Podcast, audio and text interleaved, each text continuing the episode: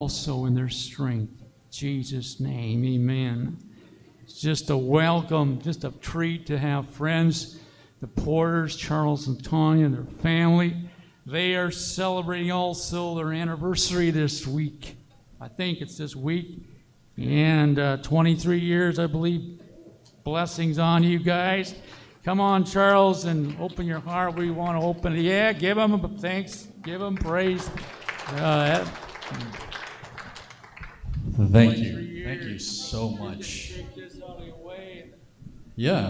It's, uh, you know, the world's a very different place. Uh, I came to Minnesota a long time ago. I was an 18 year old kid. I'd never been north of Mason Dixon line except to fly through Chicago, which usually meant we got stuck in Chicago. I uh, came to North Central and met a girl who was half Minnesotan, half North Carolina, and a whole lot of Africa. Um, Doug and Pat Blue. Obviously, Pat Ware grew up in the church in Aiken. But uh, this is how bad I was. When I came to Minnesota, I didn't know anything about fishing.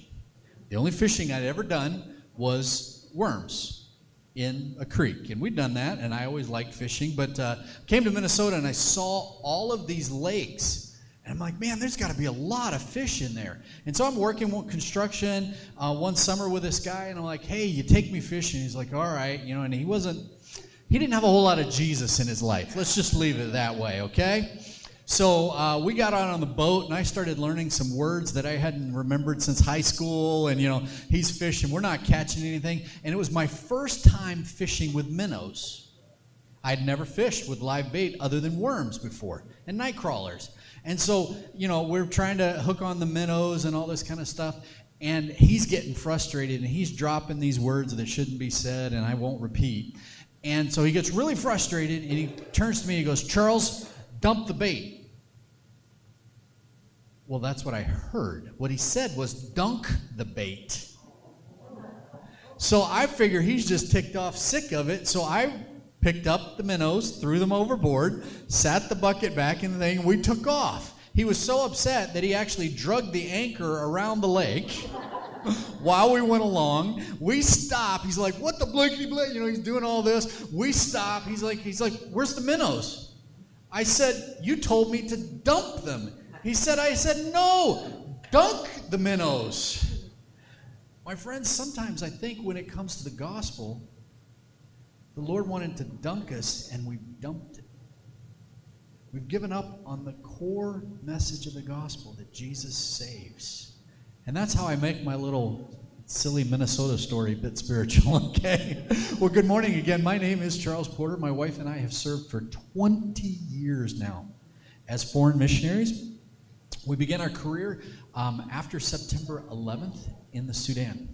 Then we moved to Kenya, worked on university campuses, and um, we uh, then we went to Tanzania, so all on the eastern seaboard of Africa, where we served and planted an amazing church called the Ocean that's still continuing today, um, under the leadership of Pastor Jimmy Abrams and the team there, and they're just going gangbusters.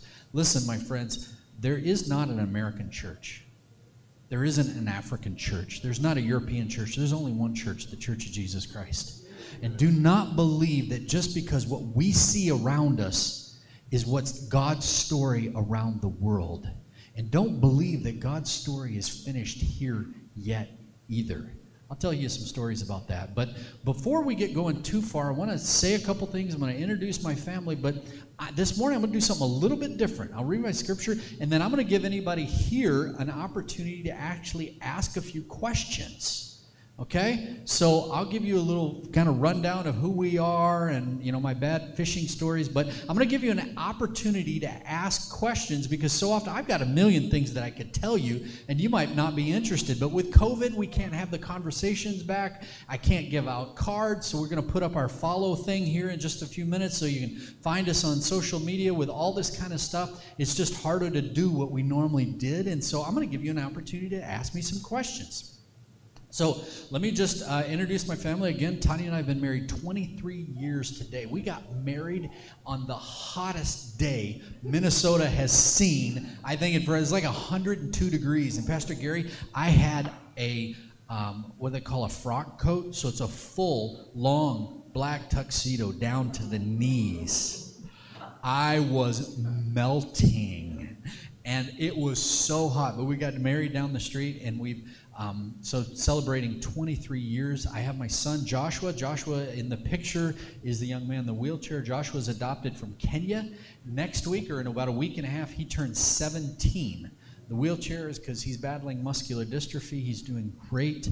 And um, if you could, behind the mask, you could see a great smile. Uh, the young lady that I've got my arm around there, who I don't recognize anymore because she used to be my little baby girl, and she ran. And when Alana ran, she ran this way. She, I don't know if you can see this online, but she never ran like this. She put her head down, her arms back, and tried to take off like an airplane. that was how Alana ran. And that's how she treats life. She's an artist. She draws. She does little projects. And then Riley, Riley, my little guy in the morning, um, he's my uh, gentle run. He's um, sitting this morning writing a story about Moose the goose and and um, Goose the moose. So if you, if you can figure that one out, a little tongue tongue twister. That's my that's my son. He's ten, and so that's our family. Um, we are moving in three weeks to be the first residential AG missionaries in Montreal, Canada. You're like Canada? That's not a mission field. That's where people in Minnesota actually go fishing. You know, people come here to go fishing. We go to Canada to go fishing. Anybody done it? No, I yes, yeah, you've done it. I've done it. Okay, we go up there because it is actually fishing up there. Like it's not fishing, it's catching because you just put it in the water, and even a guy like me can catch up there at the right time of year. Okay, but that's not what we discovered.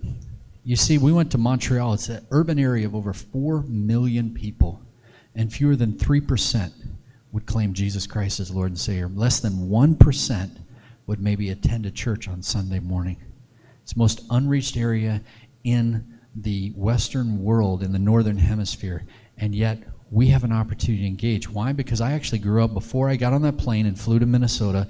My parents were and still are missionaries in Europe. And so I learned French. And so we'll land day one and we won't have to learn French. Tanya's got some French from childhood. She we have to catch up a little bit. But uh, we'll, we're going to be ministering in Montreal, Canada. So that's kind of the uh, background. We served in Sudan, Kenya, and Tanzania as church planting, working on university campuses, working among Muslims. And we're going to be doing a lot of that. Um, training and coaching. We spent three years at North Central as missionary in residence. Had Emily in class the year she broke her back. That was really traumatic, or her neck. That was traumatic for her. So I'm sure she doesn't remember anything about my class, but uh, that's okay. So, any questions before I continue, real quick? Does anybody have any questions for me? Carrie. I'd like to hear about the miracle of finding your house. Okay. Well, um, so we have some unique challenges. We need a wheelchair accessible home. And so that um, for we have been looking for seven months for housing in Montreal, and we were like, Lord, is this ever going to happen? And so um, about a week ago on Monday, my wife said, Charles, you need to fast and pray. I don't, you know, she didn't say I need to fast and pray. Gary, I don't know if your wife has that spiritual insight for you. I mean, guys, it's amazing how your wives know how to guide yours. But anyway, long story. She said, honey, you need to fast and pray. Said, I said, okay, so I'm going to fast and pray. So I just quit eating on Monday and began to fast and pray. Sometimes answers take a while, and then we also sent out a newsletter. Uh, we have an email newsletter that goes out once every couple months or so, and we asked everyone on our email newsletter to pray with us. That day, Tanya has a house pop up on a website that we've been looking for. She calls. Normally, people, the lady called right back.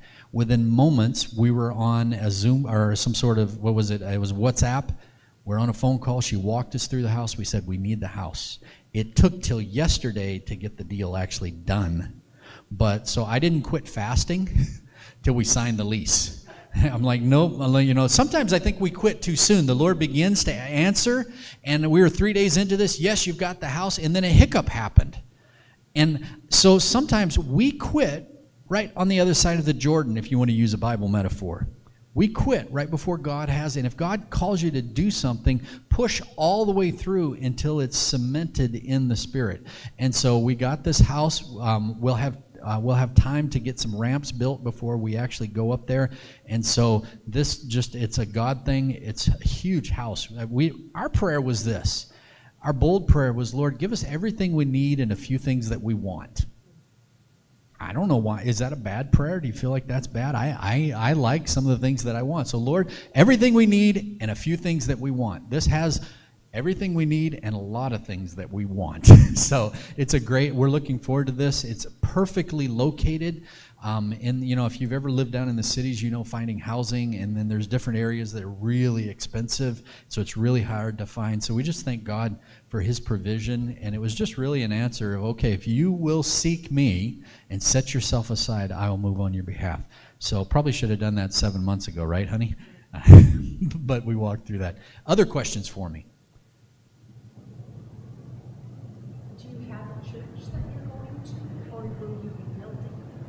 Do we have a church that we'll be going to, or will we be planting a church? Our role is shifting. So we th- there is a church that will probably attend. We don't really. We have contacts. We'll be working with the district level leadership. Um, our role in Canada for years, I've been a church planter. I've been worked on university campuses, and I've worked with immigrants or, or Muslims. Okay, so when we went up to Canada, there are some church leaders there and they have a huge vision, but part of what they want to do is train pastors, reach university campuses, and reach out into the immigrant population. One third of Montreal is visually non white immigrant. And so we're going to be working directly with the district primarily to begin with in their mentoring of pastors. One of the things they did is they talked to all the pastors. They said the biggest thing they found was that pastors felt alone. They didn't feel supported in ministry. And so we feel like our ministry has always been one of encouraging and supporting pastors. And so that's going to be the first thing. The second thing is there the 50 most unreached college campuses in the northern hemisphere, 37 of them are in French speaking Canada. So there's a huge need on the university campuses, and so we're going to be working with training and developing workers for those campuses. And then we're also going to be coming along. There are thousands, literally tens of thousands, up to a million immigrants in that area ripe for the gospel. And so we're planting, they are planting churches, but because I've worked in Africa, I can come alongside the Africans. I speak Swahili, so kale kakuku kako kaka kale kakuku kadogo kaka kako wapi kaka, which just simply means, hey, where's your little chicken, bro, in Swahili. Um, it doesn't mean what, it's not Spanish, okay? So, but, uh, so I, with the Swahili speakers, with the French speakers, those are the main um, dialects in Africa, and those are the main dialects then around the world. So we'll be able to engage in those churches, training, planting, and those kinds of things as well. So that's what we're going to be involved with. So we won't be planting a church ourselves. We'll be empowering churches, and hopefully our dream would be to see those churches grab the vision that we saw in Tanzania. When we when we were in Tanzania, we were part of a movement. We planted a church, but um, while we were planting a church, they caught a vision. There was about 2,500 churches after 80 years of the Assemblies of God. They caught a vision. They said, What if everybody planted three churches in 10 years?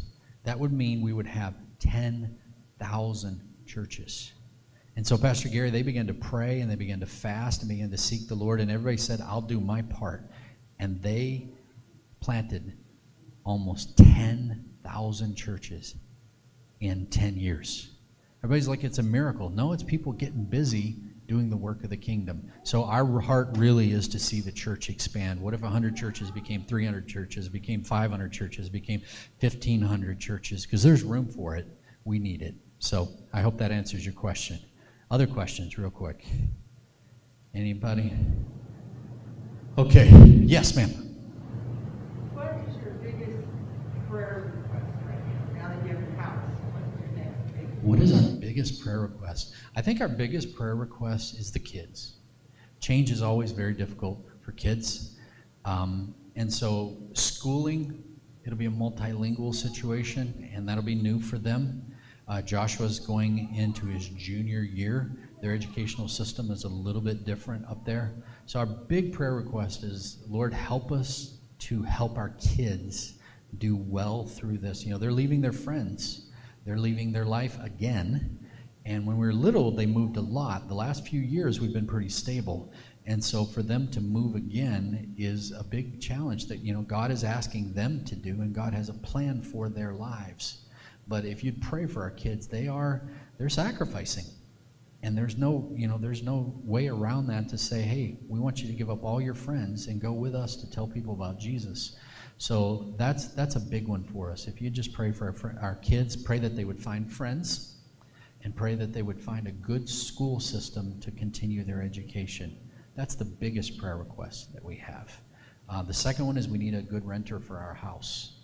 Um, we would sell, but with wheelchair access, we want to be able to have something. It's not the easiest thing to find.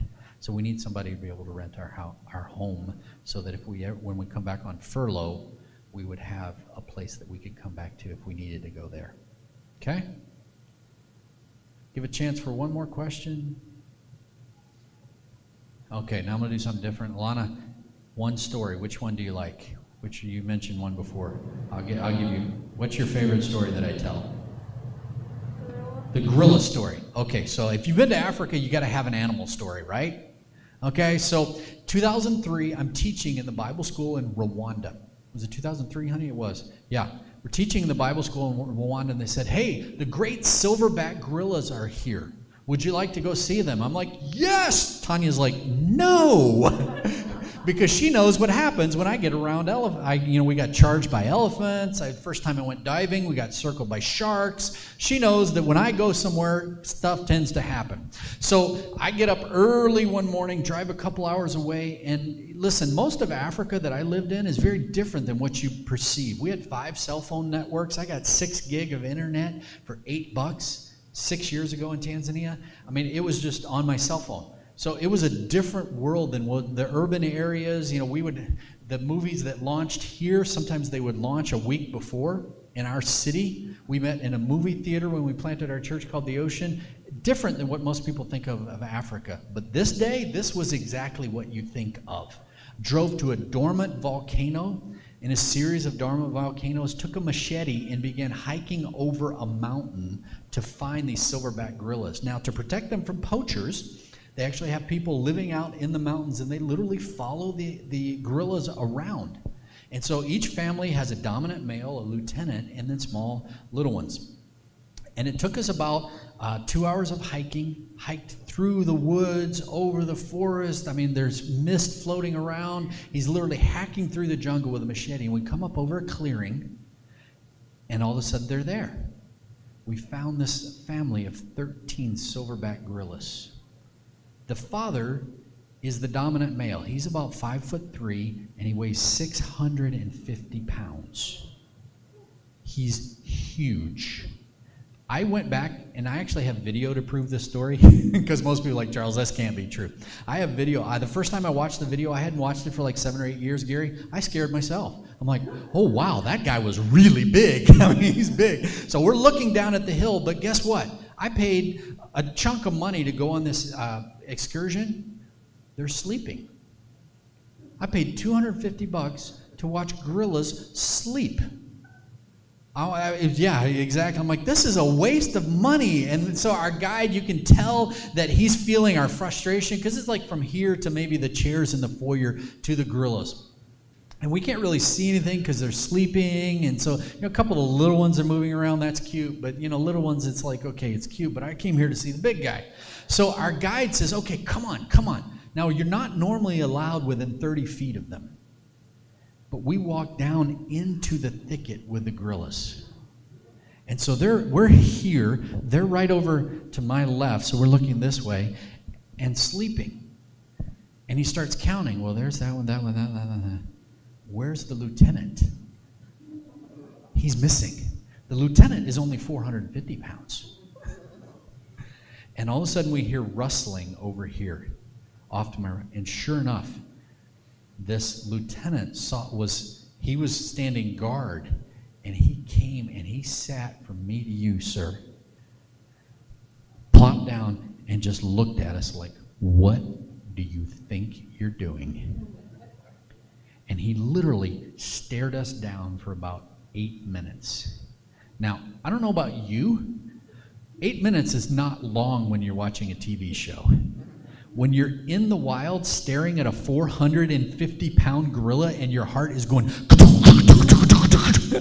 Eight minutes is an eternity. I mean, I had hair before then. Now look at me now. I, not really, but that's probably where it started. Okay, I was, I, and I'm like, you know, guys all act tough. I was scared out of my mind. I mean, I was freaked out. It was going to get better. Okay, so this gorilla finally, he kind of goes, and he moves over into the thicket. Our guard, or the guide's like, come on, guys, out. We're like, yeah, sure, okay. So we got out and we went back up the hill and we turn around to look to see what's happening. And he woke the big guy up. And so I'm videotaping this, and the big guy kind of looks around, and all of a sudden, he takes one, he's got one arm on the ground, he takes one chest. No, he stood up, boom, boom, boom, grabs a tree, and here he comes right at me. I as fast as he can go. I have video to prove this. I am not making this up. He covers that 40 yard faster than a linebacker. And so what do I do? I jumped and screamed. I jump back, the video goes up in the air. I knock everybody, because there's like 13 dominoes, so there's a whole crowd of tourists, okay? That knocked us all over. We all went down in a pile, and he ran right where I had been standing three seconds before. It was unbelievable. Our guard reaches out and he says, Hold on. He's just telling the family to move. And sure enough, the entire family of gorillas walked out of the thicket and walked right within four feet of where we were standing, including the last one who was the littlest one, probably about the size of this little man right here. And he walked up on all fours to me. He looked at me, he goes, arr, arr, and then walked up the hill. and can I make can I make a little spiritual application to that? Sometimes we don't understand what's happening. We think we're being attacked when God's just moving the family. There's something that God wants to do, and He sees things that we don't see, and He's just moving the family to a different place. And I think in this COVID thing that's all happening, like, Lord, we're being attacked and we're on the ground and all this kind of stuff, and He just says, just hang on. We're moving the family to a different place. I got a different place for you to be. And so that's the gorilla story. Thank you, Alana, for that. okay, this morning I'd like to share two different scriptures because it is Sunday and we should probably jump into the scripture a little bit. Just first of all, my favorite book in the Bible is Philippians. Why? Because Philippians is what I call a happy love letter. It's a love letter from a missionary to a supporting church. That's what it is. And I want you to listen to the love that is in the way that Paul speaks. Paul and Timothy, servants of Jesus Christ, to all the verse chapter 1 verse 1, to all the saints in Christ Jesus who are at Cross Lake, with the overseers and deacons, grace and peace to you from God our Father and the Lord Jesus Christ. I thank my God in all my prayers for you, always in every prayer of mine for you, making my prayers with joy because of your partnership in the gospel from the first day until now for I'm sure of this, that he who began a good work in you will bring it to completion on the day of Jesus Christ.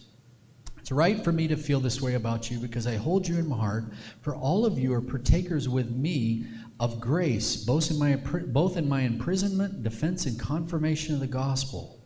For God is my witness how I yearn for all of you with the affection of Christ Jesus.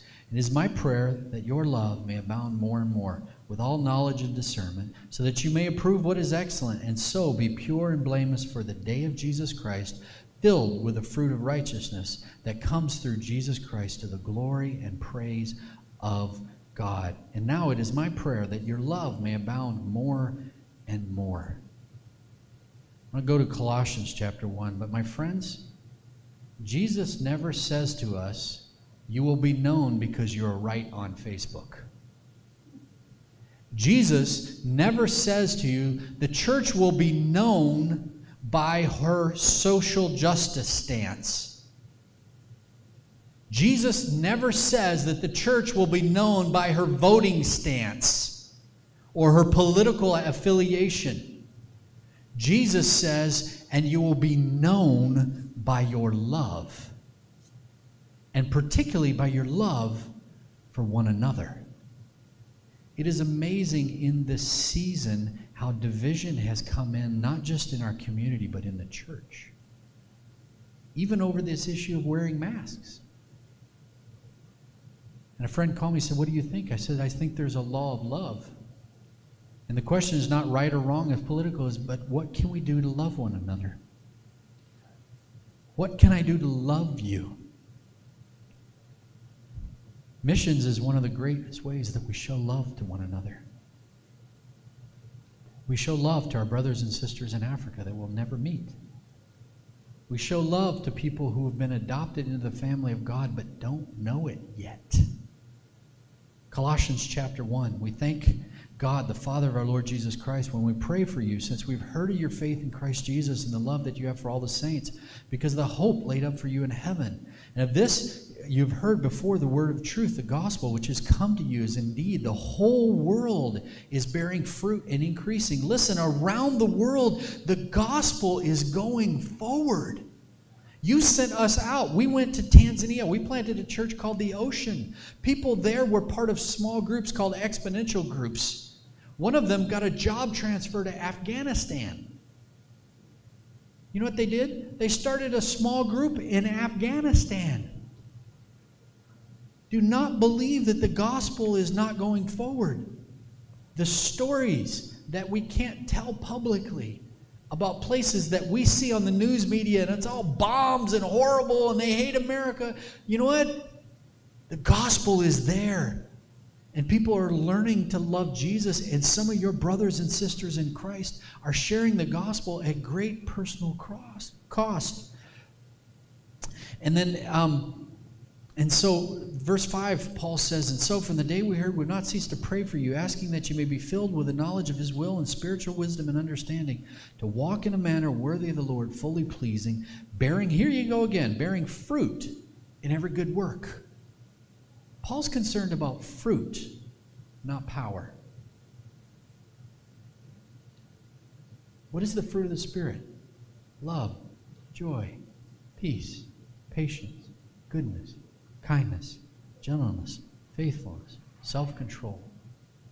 You know what? There's not a Facebook post against that.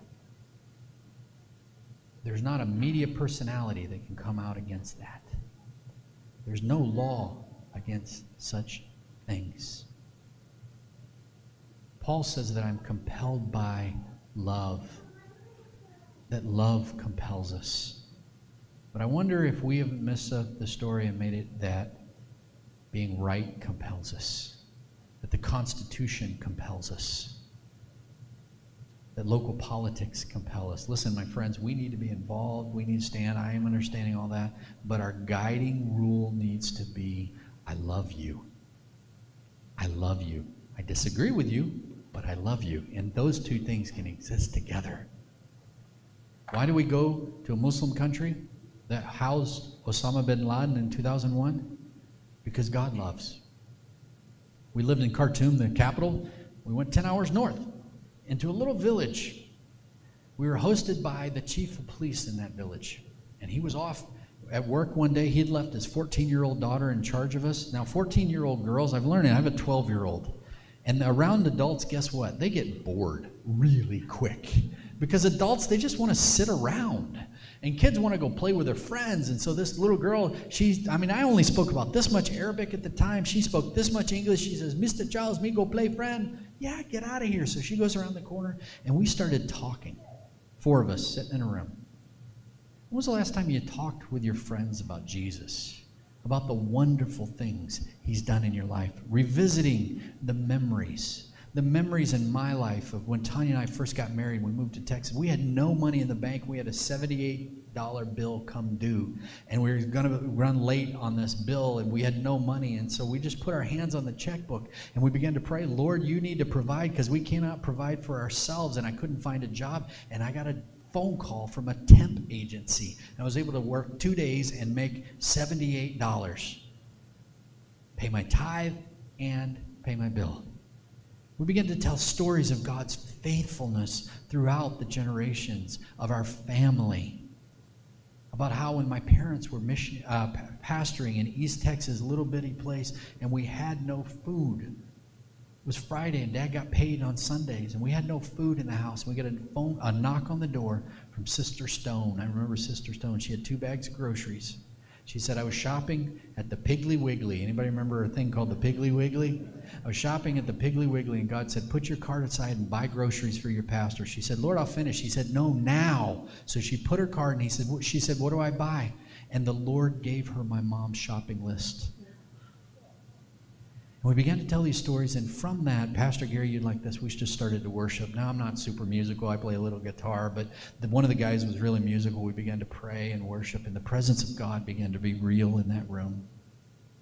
Ten hours north, no church in the city, no church within an hour, maybe a tiny little commu- uh, immigrant community, but otherwise nothing there, no witness of Jesus among tens of thousands of Muslims. And we began to worship Jesus, and his presence began to be real. And then after the, a while, these things kind of calm down as they do, and a little 14 year old popped her head around the corner. You see, she hadn't gone to play with her friends, she'd gone to eavesdrop on the adults, which I'm learning 12 year olds do as well. Now, 17 year olds have amazing ears and be in the other room. I don't think so. How are you part of this conversation? Okay? This little girl pops her head around the corner, and there are tears running down her cheeks.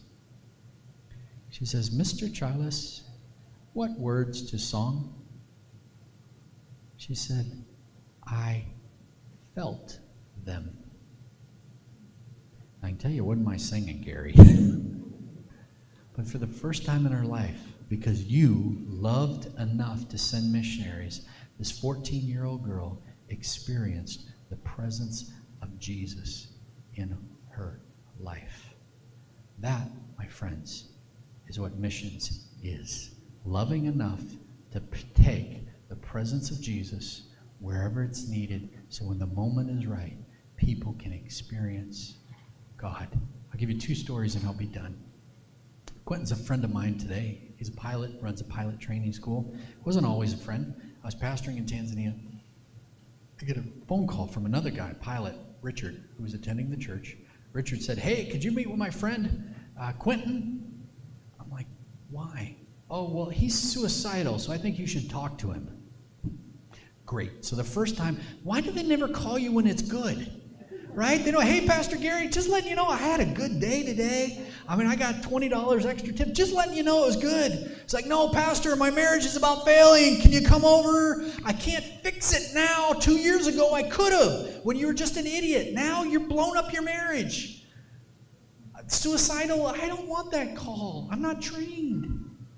And I was having a bad day. Today's my anniversary. I'm having a good day. That wasn't one of them. I was not having a good day. But it's never been about whether or not I'm having a good day. It's about whether Jesus wants to touch people's lives. Hi, would you like to meet? Yeah, I'll meet. So there's a coffee shop around the corner. He comes in, this guy comes in. He's an Australian pilot, shaking. What's going on? I just think I should kill myself. Okay. He begins to tell a story how he's he'd blown up his first marriage by cheating on his wife, gone through a second marriage. This is his third marriage, had a little girl that he was deeply in love with, and now she was doing to him what he had done to his first wife, kicking him to the corner. I said, Quentin, you're pilot, right? Yeah. He said, um, How's that working out for you? He says, What do you mean? Says, uh, You've been in control of your life. You're about to crash. Said, Maybe you ought to get out of the pilot seat, get in the co pilot seat, and give Jesus control of your life. And he goes, You know what? I think you're right. And right there in the coffee shop, he surrendered his life to Jesus Christ. Today he's a friend, growing in the Lord. God's restoring his life. Why? Because somebody loved enough to send a couple from Minnesota to Africa so that the presence of God could be there to say, you know what, if you've messed up your life, maybe Jesus is the answer.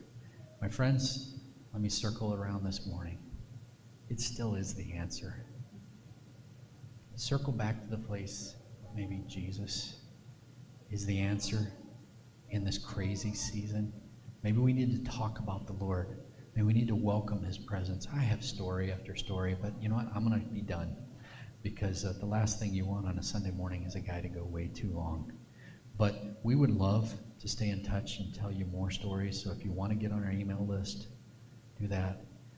I'd love for you to continue to love the world because every time you give to missions through this church or to us, you give to loving the world. And we're committed to continuing to follow the cause of Jesus Christ wherever he leads us. And in, as in Philippians chapter 1, we are so grateful. This is a privilege, it's not a right. We are so grateful for every person who makes it possible for us to share the gospel together. May God bless you guys.